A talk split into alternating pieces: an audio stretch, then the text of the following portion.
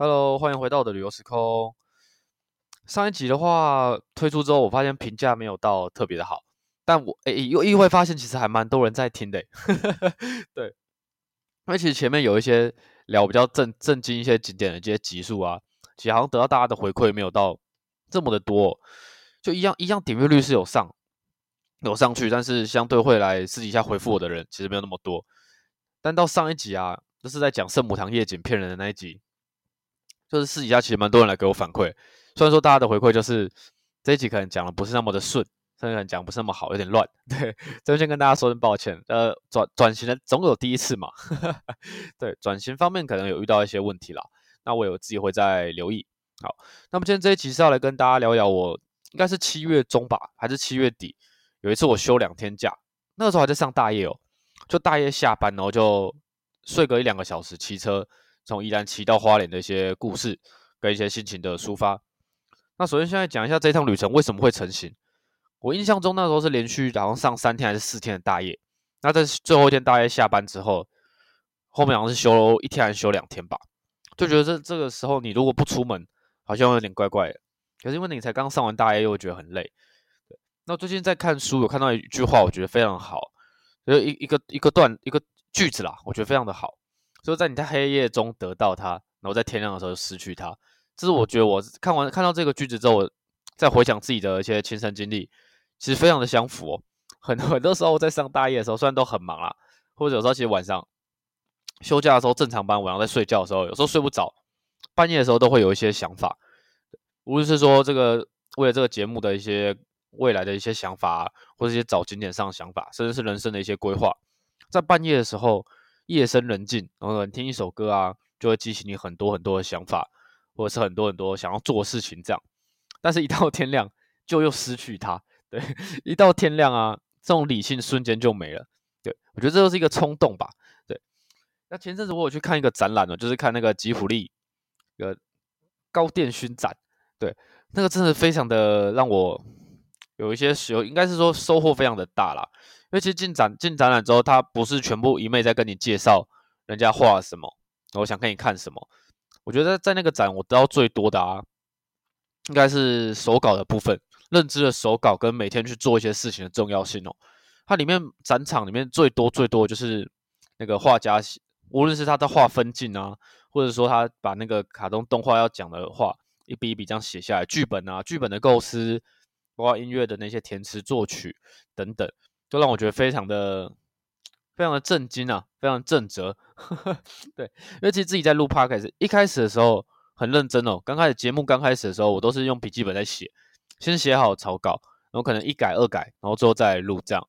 那前期的话，前期一开始我记得做这件事很快乐，因为很一个一个新奇的体验感嘛，没有做过，然后就很特别。我觉得写了好像之后可以留下来做纪念这样。在大概出到第二集、第三集，甚至四五集之后，其实慢慢发现，那个时候因为刚开始做，可能收听的就人家来听的频率没有那么高，其实就蛮受挫的。因为我花了很多的时间在去想故事，然后收集一些题材，甚至把它手写下来，然后再去录 podcast 给大家听。这样，大家的那个点阅率啊，其实远不及我自己的预期啦。所以其实刚开始的时候是蛮受挫。那其实因为越讲越讲。大家有时候就是一个成语，就熟能生巧嘛。但当你一件事做了比较多多次之后，一回生二回熟，很多时候 啊，这边就跟大家坦诚，其实，在大概在台东系列大概录过两三集之后，后面的频道几乎我都没有在写手稿，基本上想讲什么就讲什么，会有列几个大概要讲的东西在我的那个手机里面，然后我就看着这几个大大方向去做延展，就有点像你在大学做报告的时候一样，就照片不用，东西不用字太多。几个几张照片，然后你照着照片里面去讲一些故事，跟大家做分享。我觉得这是我喜欢的东西哦，因为我不是很喜欢，就是全部都照着这样一个一个字念这样。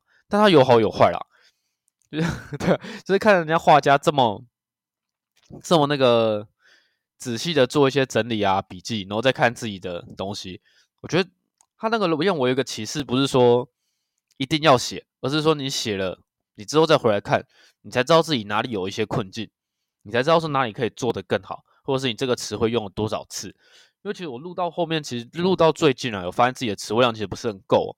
就尤其在形容一个东西很美的时候，除了绝美，跟太美了。我现在已经没有其他更好的一个形容词，对，所以这一次自己要在努力的地方。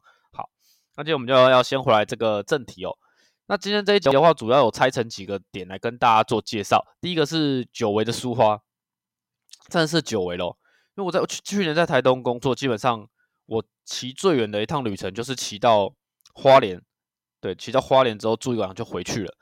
那时候在台东很喜欢跑行程，就是海去山回或者山去海回，因为真的很美哦，然后也是非常的放松，因为我喜欢骑车嘛，就很享受那一种感觉。以前有想从台东骑到宜兰过。就有一次我要来面试的时候，本来是这样想，对，但真的距离真的有点远了，所以最后这个一直都没有成型。所以苏花公路基本上我是已经至少一年多没有骑了。前一次骑的话是环岛，而且在环岛那个时候对苏花公路的印象就只有很可怕。我永远都记得我那天大概六点就从花莲出发，早上六点，因为我们怕下午会午后雷阵雨。那时候是暑假环的，而一路上都是那种大的砂石车，就很紧张。然后看到砂石车在镜子后面。看在后照镜后面，你就要先停路边让它过。那是我那时候对苏花的一个想法跟看法，毕竟是第一次嘛，然后很紧张。就我印象中才骑了一个多小时，我就下书画，不知道为什么这么快。那一次就我后来发现，好像没有想象中的那么可怕，所以才会有想法说从台东要骑到宜兰。到后面每次在看路况或者是看一些新闻的时候，这个想法要就都都断掉。那这次的话是下大夜，在大夜上班的时候，那时候是跟应该是跟大夜的经理在聊天吧。就有聊到说，哎，休假我想要去花莲，但我又不想坐火车，因为如果坐火车到那边的话，几乎就是点对点，除非我在租额外的交通工具，但碍于经费有限，对，所以我其实没有办法承受那样的经费哦。加上我其实没有那么喜欢这么制式化的旅程，因为摩托车的话，我想停就停，然后想到一些突然临时想到一些景点，我可以再跑这样，对，所以我就 决定还是要骑摩托车去，跟大家的经理在聊天啦。然后聊一聊，后面他就说：“哎，你可以去啊，什么的。”反正讲完之后，还是很还是很犹豫啦。那我印象中回来这边睡了一下，大概睡了两三个小时就起来了，不知道为什么睡不好，睡不着。我就觉得好像好了，确实可以来骑个车哦。然后我就 Google 一下，从这边到花莲两个小时吧。对我用我印象很深刻，我那天一点出发，然后大概三点左右就到了。就 Google 还蛮准的。对，然后出发之后一开始很担心苏花的下午，因为我前面有一集是跟大家去介绍粉鸟林。粉鸟林花在冬奥，你就是必须要先骑苏花的前一段这样。那我印象中有一次我要去粉鸟林的，我粉鸟林跑了两次哦。第一次要去的时候是下午，那时候起大雾，所以我才刚上书画就看不到，整个都是雾，看不到路，之后就作罢，就回头。我说我其实蛮担心下午骑书画会有类似的状况啦。对，不过还好，这次的话就一路天气都还可以。其实是有点鸵鸟心态哦，因为在骑车的时候。人就我不知道为什么我这个人就是这样。当你想做一件事的时候，当下会有冲动。然后当我装备都换好，一坐上摩托车的时候，又开始有别的想法，想说啊，算了，在这边休息一下好了，或者是说哎呀难得休假哎，心里就开始有点天人交战。加上因为我功课其实没有做好，我就只是在晚上上大夜班的时候跟经理聊到，突然很想去。那去那边之后要干嘛呢？不知道。你要跑哪些景点？不知道，没想法。对对，讲到这个其实也蛮惭愧的，因为来到这边虽然说打着是来宜兰开发了一个大旗，但其实来了之后，真的对宜兰没有到太多太多的琢磨。一方面是因为工作方面，其实这毕竟是星级饭店，我要做的东西更多，所以我其实休假的时候真的就比较懒。对，那再就是对宜兰的一个故事真的没有到太熟悉，也发现故事好难找，它不像台东景点也是，台东的景点像野溪温泉。这是一个非常、非常那个自然的一个景点，莫名其妙你就很想去。但是宜兰这边好难找哦，真的很难找诶，不知道是老了还是怎样，我我也不知道。反正这个就之后再跟大家分享。我们还是先回来讲故事的主题哦，就是骑车到花莲那一段。那一路上在骑啊，你就看到天空其实远远的有一点阴阴的感觉，感觉会下雨。那我自己的打算本来是想说骑到宜兰市，如果真的下雨的话，我就回头。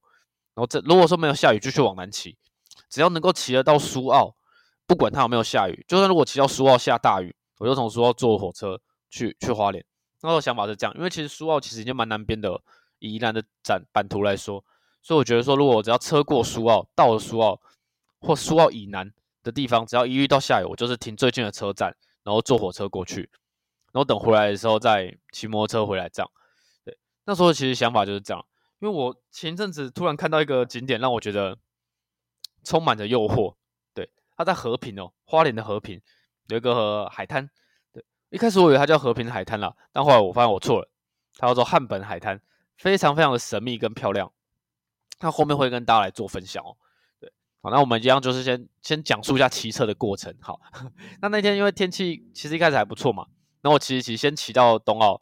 就先骑到粉鸟林，经过粉鸟林的时候，看往下看那个景，真的是，哇，真的你，你只能用美如画来形容。我从山上往下看，真的是觉得太美，就忍不住要停下来拍照。这个是坐，这个是骑摩托车的好处了，你想停就停嘛。刚刚跟大家讲过，那一路往南骑，接着其实那一天没什么车，所以我蛮快就进入到花莲，因为运气也都不错，因为我很担心下雨嘛，但一路上都没有下，直到进到花莲的新城。才开始下雨，那新城到花莲市大概大概骑十分钟吧。你觉得我还会停下来坐火车吗？当 然就是直接用冲的，冲到花莲市区。那到花莲之后，晚上当然不可或缺的景点就是去逛东大门。本来这次也要去逛，因为我很喜欢逛夜市哦。有时候其实去逛夜市不是为了买东西，对，就是有种说不出来的亲切感，就是里面绕一绕也爽，没买东西也爽，对，很奇怪哦。那这次的话，是刚好在花莲，我去找一个朋友，我们就一起去聊天，因为我们很久没见了。就一起去聊天啊，他算是我在东部很好的一个朋友。之前在环岛的时候，他就是我应该算是我环岛的股东之一啊。他借我他台东的住处，让我住了一晚，然后又请我跟他们家人一起吃晚餐。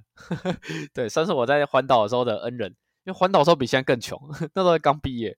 对，所以对他其实是充满了感恩的。他是我高中同学，人长得很漂亮，而且人也很好，心地善良。对 我们有计划八月都要一起去太平山了，但会不会成行就还不知道。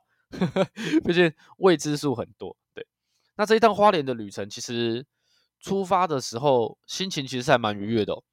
比起前一阵子因为工作的事情被困扰着，被困被困扰着，其实那因为他已经上到大业的末期，所以其实我的心境其实已经有点调整。那这趟花莲旅程其实就拿完全是拿来做舒压的，还有去想去吃东西这样。好，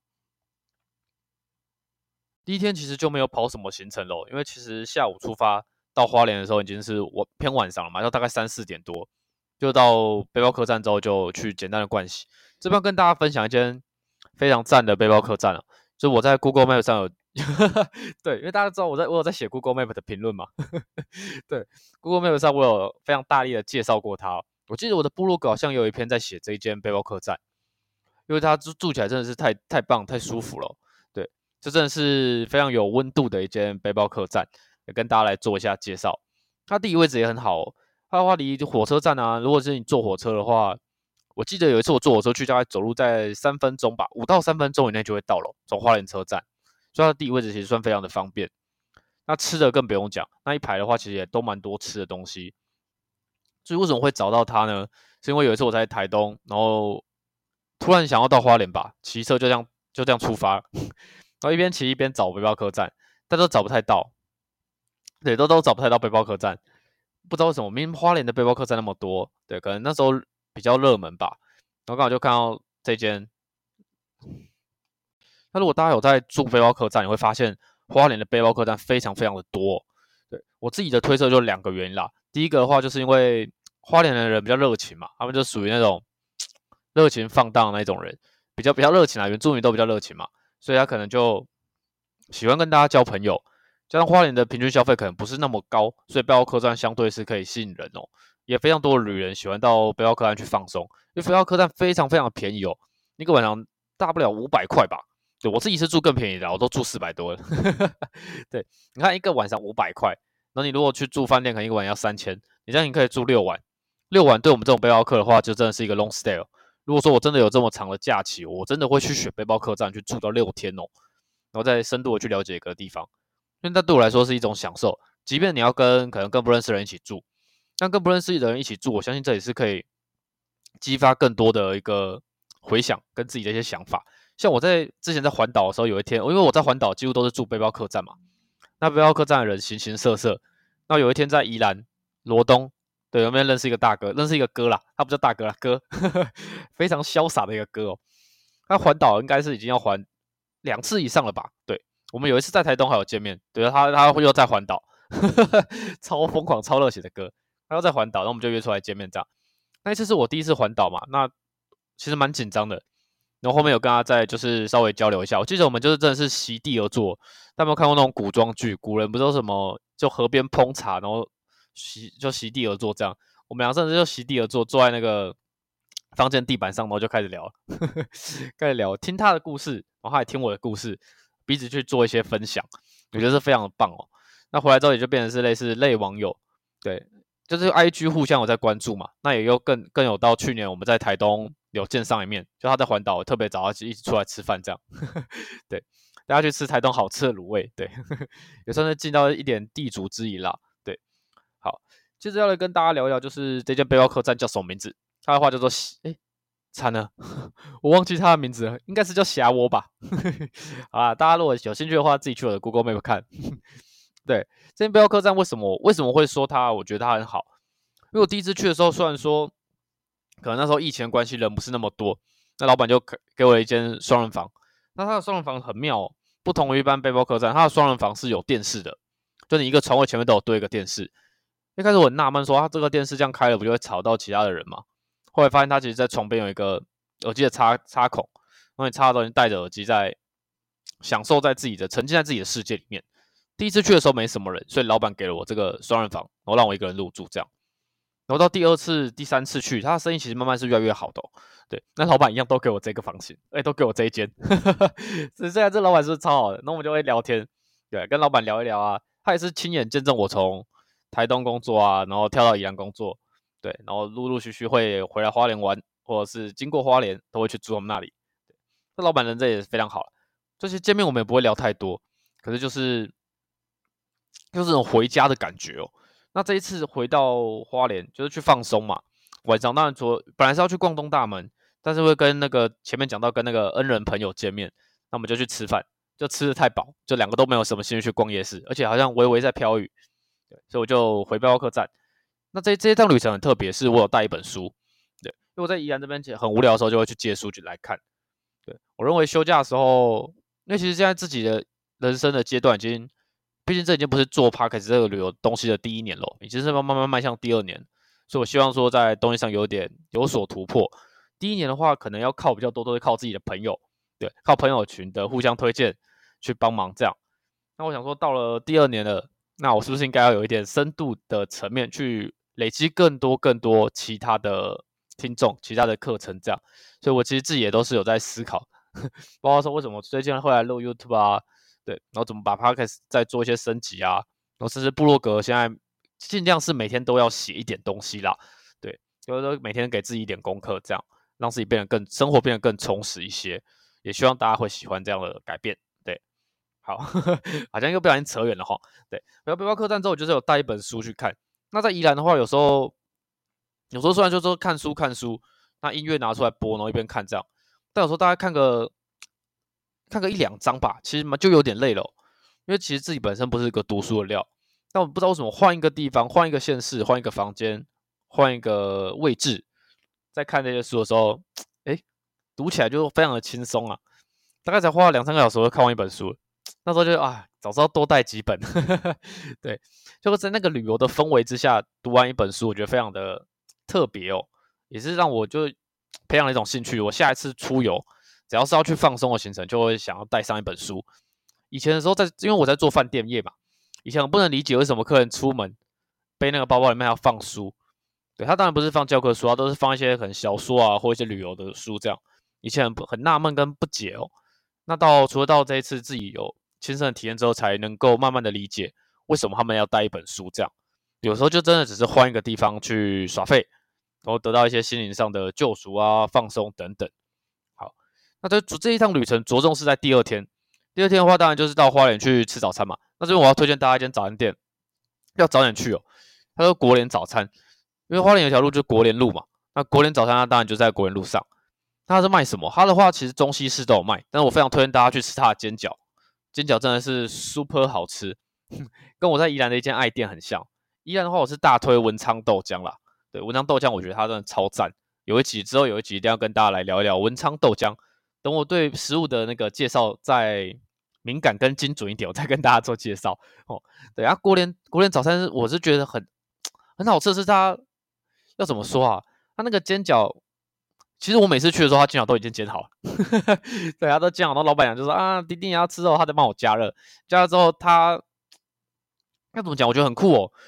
他说老板老板除了在做那个煎饺之外，就看似一般做早餐的一个流程，但他做出来的东西，我觉得非常的好吃哦。对，也是我当来来去三四趟花莲，大部分时间都会去吃，只有一两次真的就睡比较晚，然后过去老板就说没了，真的很难过。那如果说你喜欢吃西式东西的朋友，当然也也是会推荐你，因为它其实基本上什么都有，汉堡类啊、吐司啊、煎饺、蛋饼都有。那我自己每次去都是点煎饺跟蛋饼啦，所以吐司真的还没有试过。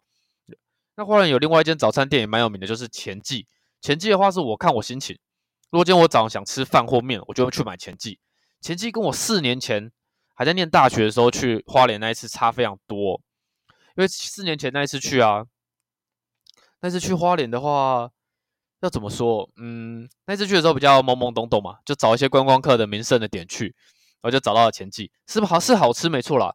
在那个时候店面相对现在朴实多了，呵 呵现在它经营的有点像王美店，然后整个取餐流程啊也非常的现代化，就有点像到麦当劳一样，就有点像那个啊周氏虾卷，就是那就就有点像周氏虾那种制式化取餐流程，但东西还是不错。但它比较偏向完美的话。价格当然就会相对比较高一些哦，所以这边也是就推荐给大家做参考。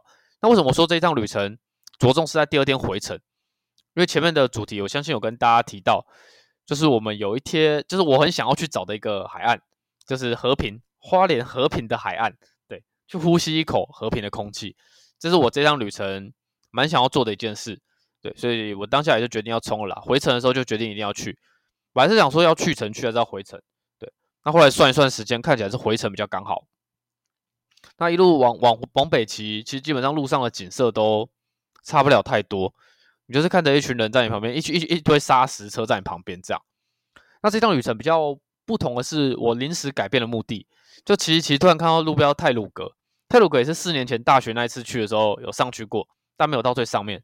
这次想说，哎，骑摩托车，反正闲着也是闲着嘛，不如就绕上去吧，上去拍个照也不错。对，所以我就上，我就进去了。我在里面，我我先跟先跟大家报告，在那边真的遇到几只猴子。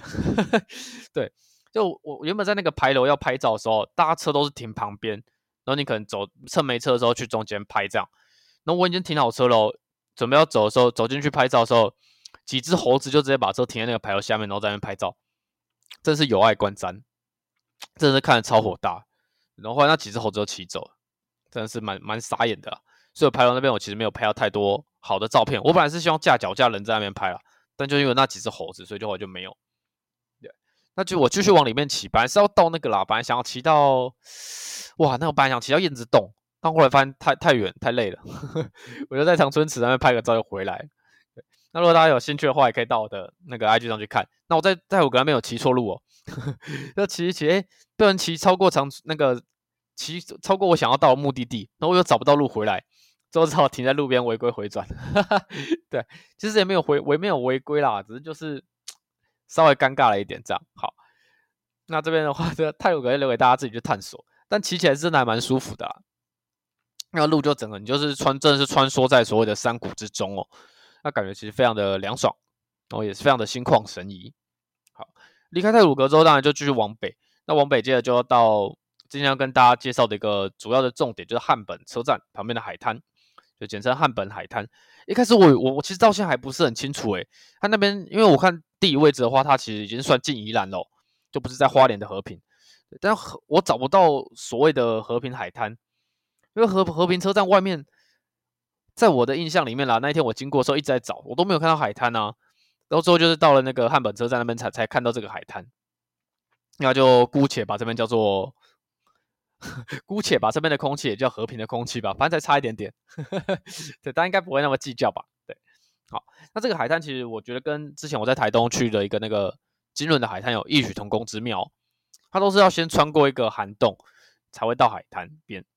那这这边的话，其实更更为那个让人觉得原始一点哦，因为金轮那边它前面是牛肉面嘛，吃完牛肉面往前走过涵洞就到。那这边不同哦，这边是在车站旁边，其实基本上荒山野岭。就都杂草。我是要骑下去之前，那个路我就让让我想到之前在台台东的时候被狗追。好，这边跟大家讲一下之前在台东被狗追的经验。就那时候应该是要去找那个南回艺术季的艺术品吧，然后就把我姑姑就把我带到一个乡间小路里面，然后骑骑骑，远远的一处人家。那时候其实心里就觉得不妙了，因为其实在这种地方，这种非常空旷地方的人家，通常都会养狗来戒备。果然，我骑到附近的时候，一只狗冲出来，一直在叫，哇！我吓死，油门一吹，大叫往前冲。现在想想都很智障。那等冲过去之后，让我更加为之心寒的是，那是一条死路。对，这骑到底，它那不是死路了，那路很小，大家就人用走的可以走过去，摩托车根本进不去啊。那这时候你要怎么办？你只能回头。对，那回头的时候，当然就势必又要经过这家嘛。那这次我就学乖了，我在在经过他们这边的时候，我都不吹油门。用滑的，就那次那只狗也学乖了，它这次没有先叫，它等我滑到门口冲出来之后才叫。哇，它离我超近，就直接真的是在我脚旁边，我真的是吓到，那个叫超大声，油门一吹就嘣就走。而到现在真的是还记忆犹新，所以看到这个路的时候，其实我很蛮犹豫的，到底要不要进去，到底要不要下去。我最后就觉得说啊，都已经来了，路就这样回头，好像有有点有点可惜哦，所以这我还是骑下去。那让我比较放心的是，我骑下去的时候看到一对情侣，对他们也是要过去这个，也是要去汉本海滩啦，所以就我们就稍微聊了一下，啊，他就那个大哥也很好心哦，他叫我不要把车骑过去，他都说骑过去掉沙滩里面就车就骑就回不来了，对，那我我本来也没有打算要骑过那涵洞啦，因为我想要去体验那种走在那边的感觉，那这这一集的话，我有我有放在部落格，然后也有放一些影片跟大家做分享，所以如果大家喜欢的话，其实是可以到。我的部落格里面去看一下，那部落格要怎么找呢？就在你在我的 IG 上面，然后我有把它放链接，那链接点进去的话，就会是到部落格。对，那基本上现在应该是第一篇还是第二篇吧？对，就是我有我有特别写啦，也希望大家有兴趣可以去看看。那接着就来跟大家聊一聊那个海滩的魅力哦。它那种过涵洞，我觉得就很像走过那涵洞，感觉有点像那那个，不知道大家以前有没有看过一个日本的动画？对，就是《神隐少女》。我记得，因为其实《神隐少女》我没有到很熟，那它有几个场景就是让人印象很深刻。有一个我记得就是他千寻他们家不是开车嘛，然后过一个隧道就到类似到什么世外桃源怎怎么样怎么样的。那涵洞让我过去的感觉就就几乎是有那那种异曲同工之妙。那过了之后，过去之后真的就整个神清气爽，整个都不一样。因为从暗的地方到亮的地方，那种感觉那种落那种视觉落差感，我相信大家应该都能够。有所体会，而且就是从山啊，就整片都是绿盎然的山，到你一过山洞之后，看到一整片白的沙滩、蓝的海跟蓝的天空，哇，那个感觉真的是非常的疗愈跟放松哦。那走在那个沙滩上，理论上要很热，但走起来竟然一点都不热，对，可能心情太兴奋了吧，就觉得哎，没怎么差，好好享受这种海的感觉。那这边的海比新竹的海还要在。我觉得东部的海岸线有一个特色，就你即即便是在海边，但它的风不会那么的强，那么大。像我有一次我去新竹啊，只是要去拍照而已，那个海风真的是吹到你头会痛。那东部的我觉得不太会，对，我不知道为什么，反而吹起这种风了，风冲吹起来就觉得很舒服。对，那到到海滩上上面，我做的第一件事除了拍照之外，就找个地方坐，然后躺着，对，就像我在七星潭边最喜欢做的一件事一样。坐在台坐在海边，然后去遥想一些事情。然后这一阵子有一个兴趣哦，就是捡石头往水面丢。以前就有了，啦，对。但这一阵子的话，是慢慢从这个小小的动作里面去看到一些人生的一些起伏跟缩影哦。像那个石头啊，你捡起来往海面丢，它开始溅起那个水波啊，就好比你的人生有时候平淡的人生总是会遇到一些事情，让你有所起伏，有所波折。我觉得就像那个被溅起来的那个水水花一样，水对。那会让你有一些可能不愉快啊，让你的反应比较大一点，对。但你你看哦，时间会冲淡一切，时间过了一阵子之后，它就恢复平静，然后之后变被海石头也被海冲走，对。就好比人生，你一件事情可能过了一阵子之后，心态上面有所调整，而造成你这不这一段时间不愉快的那颗石头，那个事情也终将消失哦，对。所以我一直都很相信一个理念，就是到海边去放松，把不愉快让大海冲走。对 但这次没有不愉快啦，因为这次就真的是去放松嘛。那以前的话，如果真的是遇事不顺啊，在海边大吼大叫，只要是没人的海边啦，大吼大叫，其实我个人认为是真的还蛮疗愈的。那大家，我就真的非常建议大家可以到 IG 上或你去 Google 去看一下那片海。我觉得你看完一次之后，你就真的会非常想去了。那也很庆幸这个地方还不是那么多人知道。所以当当那一次我去，就是前面一对情侣嘛，然后在我要回要离开的时候，还有另外一对家人，对他们的话是坐火车，这我真的很佩服。虽然说离火车站不远，但如果你叫我要坐火车去，然后找这个景点，我应该是办不到了，因为我比较懒。好好，接着离开汉本之后，就一路往北，基本上本来是不想要停的啦，本来想要直接就冲回来，就冲回来宜兰，因为也其实太阳这样晒，虽然说不觉得热。但身体还是会有一点，还是会有一点抗拒哦。那就会这样一直骑骑骑，骑到不知道南澳还是东澳的时候，路边有一间冰店吸引了我，因为天气蛮热的，然后有很多人。他说：“哎，这个有这么好吃吗？”但我我我先说，我到现在都还记不得那间冰店的名字，因为就真的在路边，然后是一时兴起，我就这样车掉头，然后就骑进去吃。对，然后我记得一开始，因为它的冰其实都不贵哦，大概都地球大概都四十还是五十而已，其实蛮便宜的。那到那边之后，我原本都都是吃巧克力牛奶嘛。我就一样点巧克力牛奶，老板娘就跟我说：“哎，弟弟加花生啊，巧克力牛奶不好吃，要加花生。”一开始半信半疑，但是我这个人其实我也蛮喜欢吃花生的啦，所以老板说什么就哦好啊，反正加五块，哇，就一吃惊为天人，真的好险有加，就巧克力牛奶然后加那个花生的那个感觉，真的是让你有一种蹦出新滋味啊，应该可以这样说，这种不同的美妙的口感。然后吃完之后，就整个热气都退了，很舒服哦。所以吃完之后，后面的话骑起来就就很爽。对，因为其实放松了，就真的整个人从那种很比较僵硬啊，比较晒被太阳晒到已经有点有点晕的那种状态，吃完冰之后，整个真的是放松哦。好，那接着这趟旅程就也告告一个段落，就是这个冰店告一个段落啦。因为后面回到宜兰，其实基本上就是固定的路这样。好，那这一集的话，其实我觉得。可能没有到太多景点的一些琢磨跟介绍，那主题也是偏离了宜兰，这也是我自己现在的一个困境哦。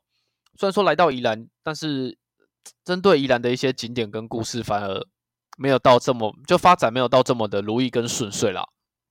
这是我自己要再加强的一些地方，也希望大家会喜欢。对，那我也会尽量尽力来去找宜兰的一些故事。好，那么以上呢就是今天的分享。那么希望大家会喜欢，那我们下次再见喽，拜拜。